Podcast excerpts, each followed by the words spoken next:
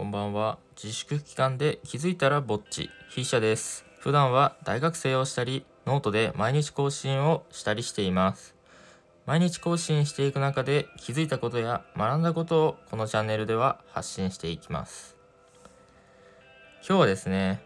文章術、僕が勉強した文章術について書いていければなと、あ、話していければなと思います。すいません、ちょっとさっきまでずっとね、記事書いてたんで書くとか言っちゃいましたね。まあそうですね。僕が勉強していく中で文章力をもうとにかく早く簡単に上げたい。そんな方がいたら僕はですね写経がおすすめだと思います。写経っていうのはえっととにかくお手本をね書き写すこと。まあパクることですね。正直何て言うんですか。昔からあることなんで今更僕が言うことでもないと思うんですけどこれ結構効果ありましたね。まあ、僕もね今ずっと本書いてるんですけどあ本を書き写してるんですけどあのメンタリスト DAIGO さんの本を書き写しています。写経でとにかくお手本をね書き写すことによってなりたい人の文章をパクることができます。そうするとそのうちねなりたい人の文体だけね自分に乗り移ってその人みたいな何て言うんですか引き込まれるような文章。そういう文章が書けるようになります。まあねやっていく中で結構めんどくさいんですけどまあ単純だしね。あと何て言うんですか昔からある方法なんで結構古典的だなって感じてなんか新鮮味？新鮮味がなくてつまんないんですけどまあでもね結構効果あるんでもう迷ったらやってみてほしいですね。まあえっと注意点としては、まあ、ただただなんかあの社畜みたいにこうわーみたいな感じで書き写すとあんまりうまくいかないですね時間がかかってしまいます。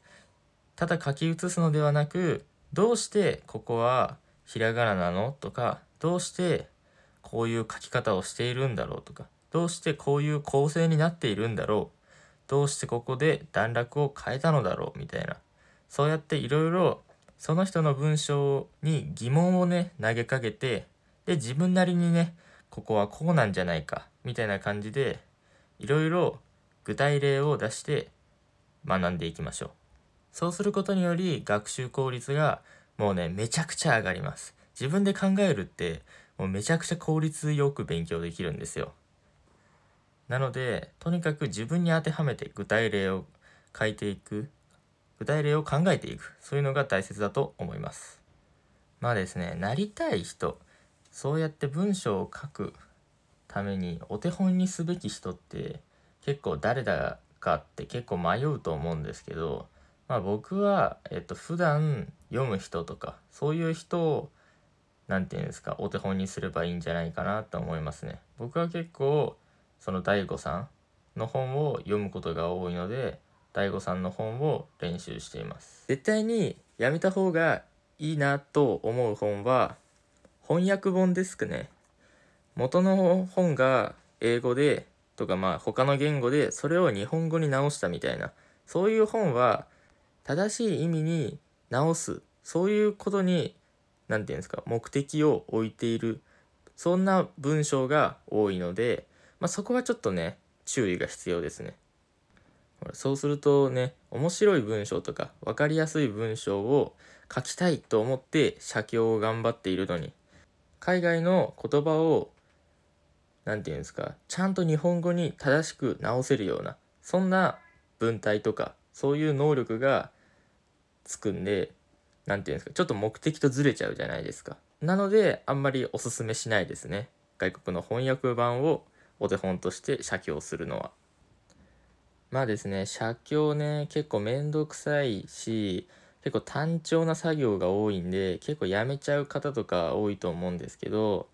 何て言うんですかねその自分が写経したことを紙に書き出してあの気づいたことを紙に書き出してでねそれをまた自分の教科書にして自分のねノートとかツイッターとかでそれを意識しながら文章を書いていくと何て言うんですかねアウトプットの練習にもなって自分の能力を試すみたいな。自分の能力を試すみたいな感じになるので僕はねその方法が非常にいいと思います。まあ僕がノートの毎日更新をしているっていうのも結構それが理由だったりするんですけど。まあねそんな感じでね今回は文章力を上げたいならとりあえず写経をしてみないかみたいなねそんな感じで喋っていきました。普段はノートで毎日更新しているのでよかったら見に来てください。それでは素敵な一日をお過ごしください。筆者でした。それでは。